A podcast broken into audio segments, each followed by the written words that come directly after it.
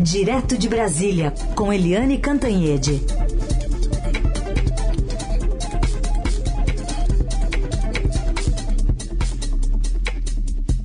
Oi, Eliane, bom dia. Bom dia, Raíssen, Carolina, ouvintes. Bom dia, Eliane. Bom, começamos com essa incursão das empresas de tecnologia, mas também deputados bolsonaristas, bancadas conservadoras no Congresso, que apertaram essa mobilização contra a votação do projeto de lei das fake news prevista para hoje, mas está balançando lá na Câmara dos Deputados.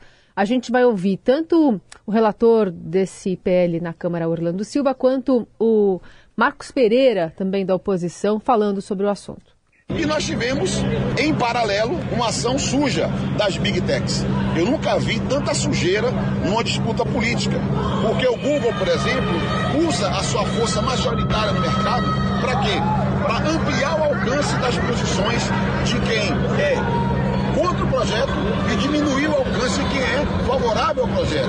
Sleep Giants, que é uma rede conhecida, tiveram uma redução brutal de alcance no Twitter, da noite para o dia.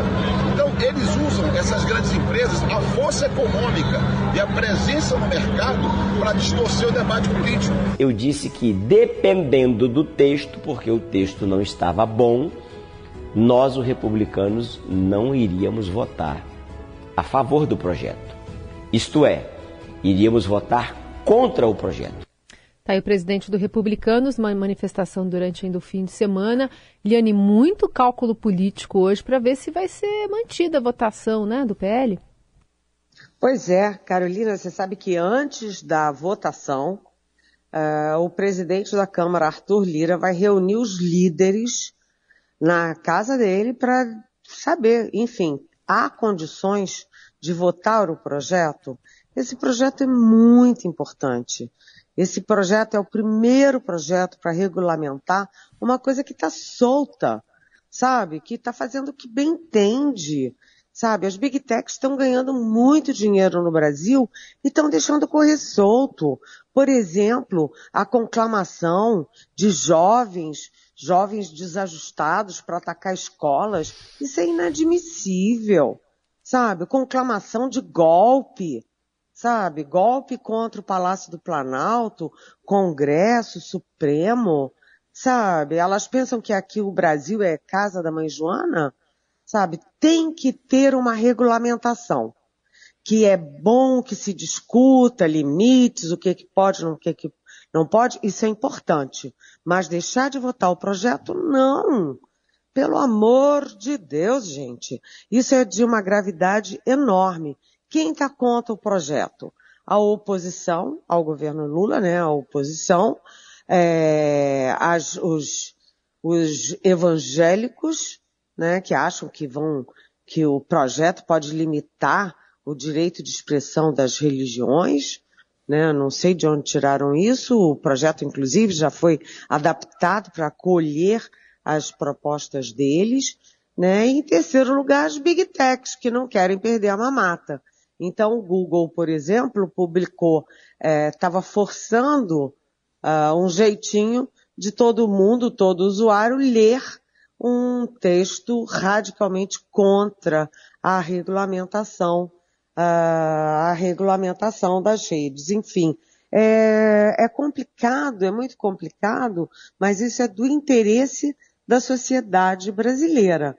Né? Tanto que depois que o Google tomou essa iniciativa né, manipuladora, uh, o Ministério Público entrou em ação, né, o ministro da Justiça, o Flávio Dino, também entrou em ação, o Randolph Rodrigues, que é o líder do governo no Congresso, entrou em ação, e o relator que é o Orlando Silva, deputado Orlando Silva. O Orlando Silva tem ouvido todo mundo, tem feito mudanças, tem acolhido sugestões, sabe? Mas ele está dizendo uma coisa verdadeira, que nunca viu um lobby tão poderoso. O que que as pessoas pretendem? O que que as pessoas pretendem? Que as plataformas fiquem livres para veicular conclamação dos seus filhos para atacar escolas? Ou de pessoas é, alucinadas para atacar as escolas dos seus filhos? Ou atacar a democracia brasileira, as instituições brasileiras?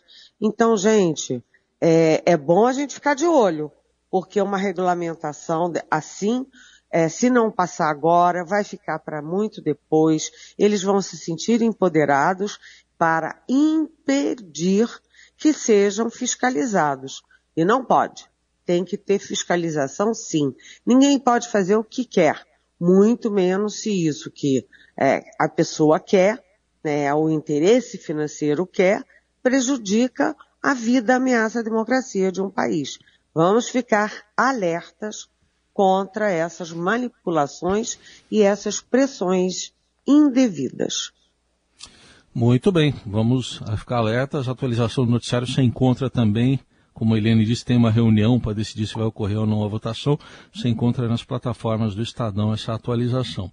Bom, hoje chega ao Brasil o presidente da Argentina, o vizinho Alberto Fernandes. É, tem muita questão envolvendo as finanças argentinas nessa discussão, né, Helene? Olha, a Argentina completamente vive um caos absolutamente completo, né? Um caos econômico, um caos político, e isso se reflete em caos social. A Argentina vai, está indo para o fundo do poço com, por exemplo, um dólar valendo mais de 400 pesos. Então, com 400 pesos, o que que você compra? Uma balinha na esquina? Não dá para comprar um chiclete, por exemplo? 400 pesos. Né? Os bancos não têm mais como é, guardar o dinheiro. Porque imagina, se um dólar é 400 pesos, imagina quantos são as, como é que são as pilhas, pilhas e pilhas e pilhas de pesos na Argentina para serem estocados. É por isso que a, a população está desistindo do peso e guardando dólar em casa. Né? É um caos. Além disso, a inflação está mais de 100%. Já estava em 6, 106%. É a maior inflação em 31 anos. Não tem país que resista a isso. 100% de inflação aqui no Brasil dá uma confusão danada porque está o quê? 8%, é, 7%, 4%? E na Argentina 100%. Então, o presidente Alberto Fernandes, que já anunciou que não vai disputar a reeleição, até pelo óbvio, né? Quem levou o país, quem ajudou, ele não levou sozinho o país a esse caos, não tem a menor condição de disputar a reeleição, mas ele vem aqui numa viagem de emergência, que foi combinada na quinta-feira passada.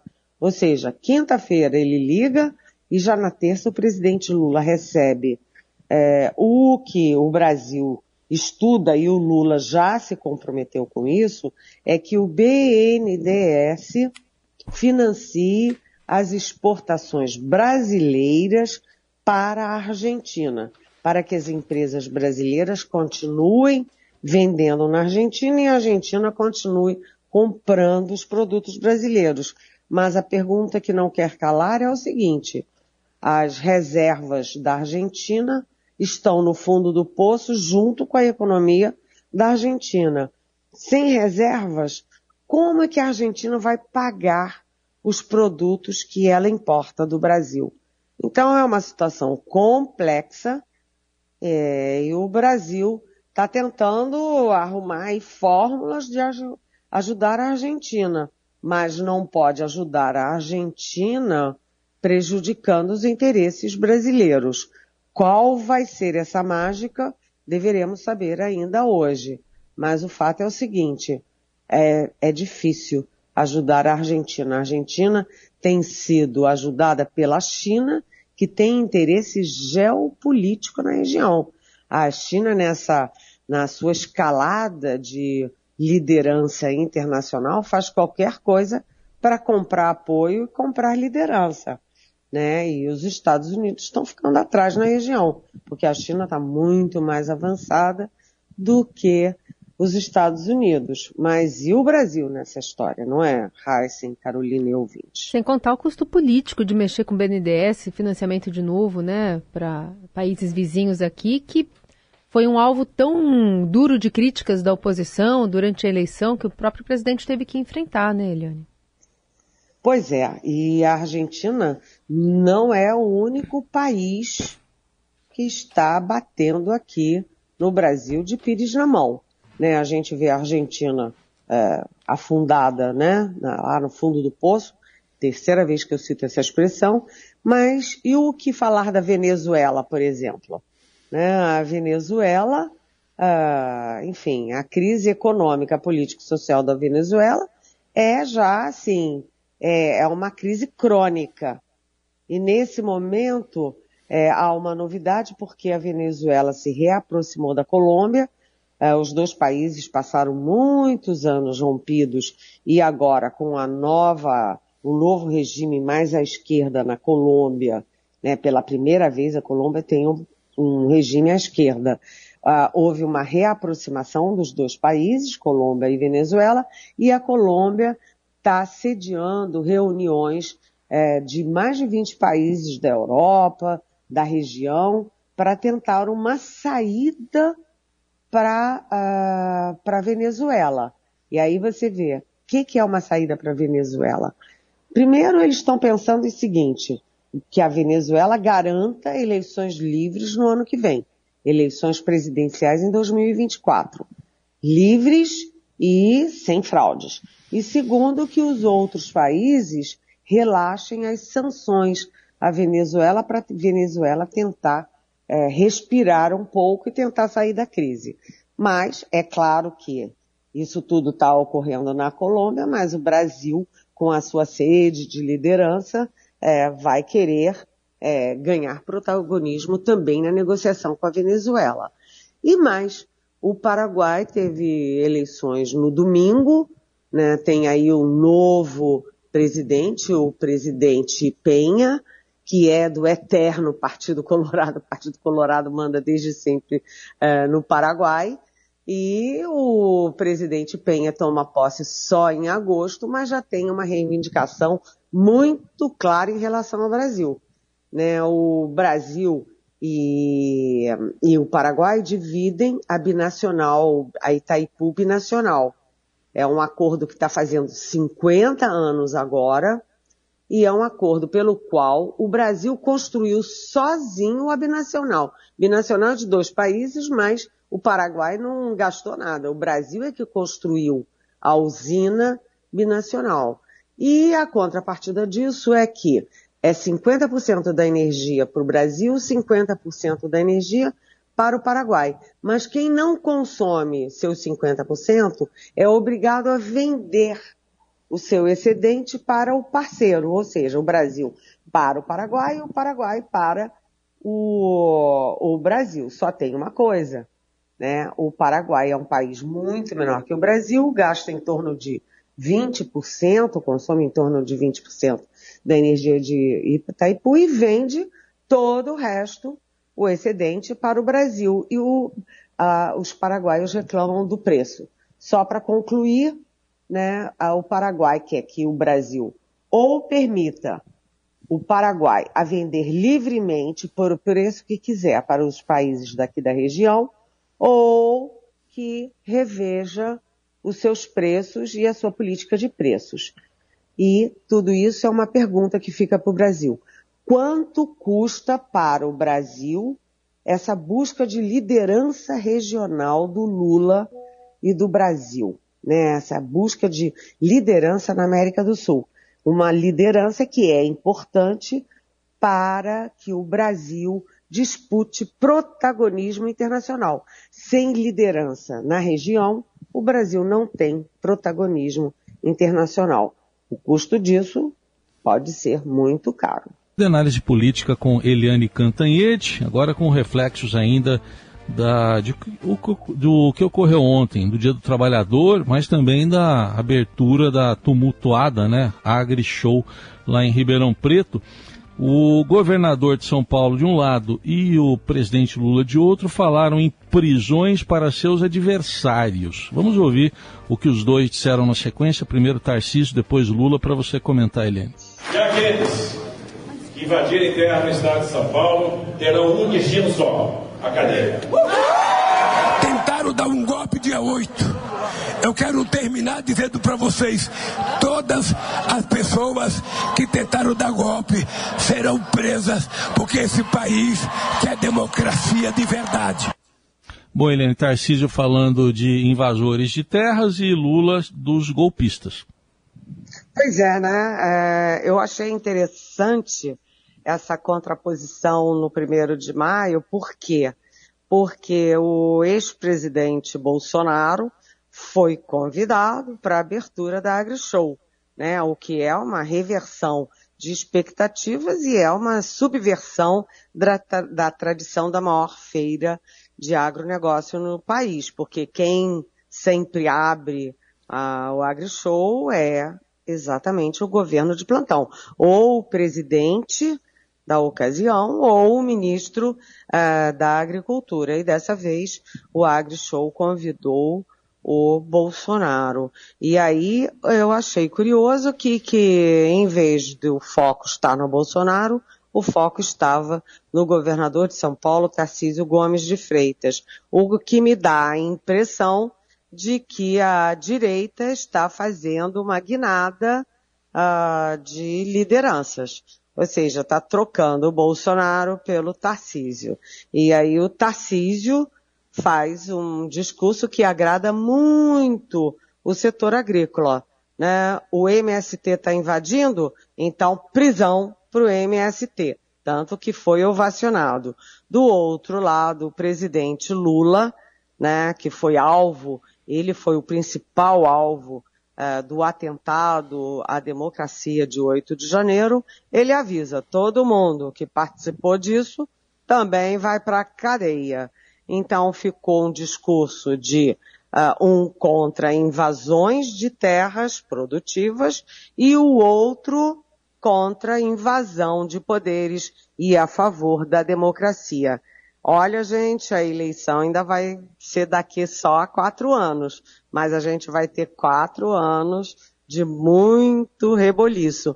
E o presidente Lula tem que rever a sua estratégia de, sabe, uma certa leniência com o MST. O MST tem serviços prestados, tem é, investiu muito em produção limpa, né, no campo, é, investiu muito no bem-estar de famílias.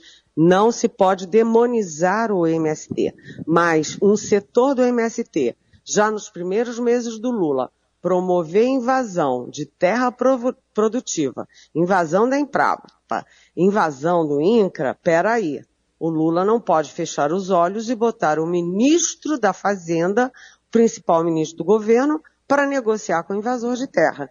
Então, isso é dar é, carne aos leões, ou seja, é o Lula dando discurso ao bolsonarismo e à oposição contra ele. Ou seja, não é bom isso, até porque afasta o Lula ainda mais de um setor importante da vida nacional, que é a agricultura. A gente tem que lembrar que nos dois anos de recessão da Dilma, quem segurou as pontas foi a agricultura. E agora quem segura o PIB é a agricultura. O Lula bem faria se reequilibrasse a sua uh, relação com o MST de um lado e com o setor agrícola do outro. Está desequilibrada, desbalanceada. Isso não é bom para o governo, não é bom para a agricultura e não é bom para o país.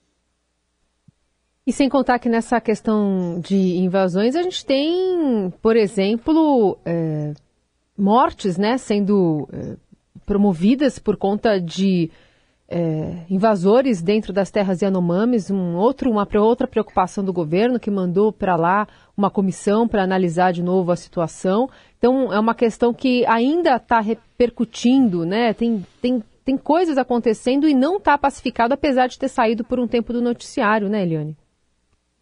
É, exatamente, né? A gente vê. São duas coisas diferentes. Uma invasão de terra, né? É uma invasão de terra produtiva, uma provocação do MST a um governo aliado, que Sim. é o governo Lula.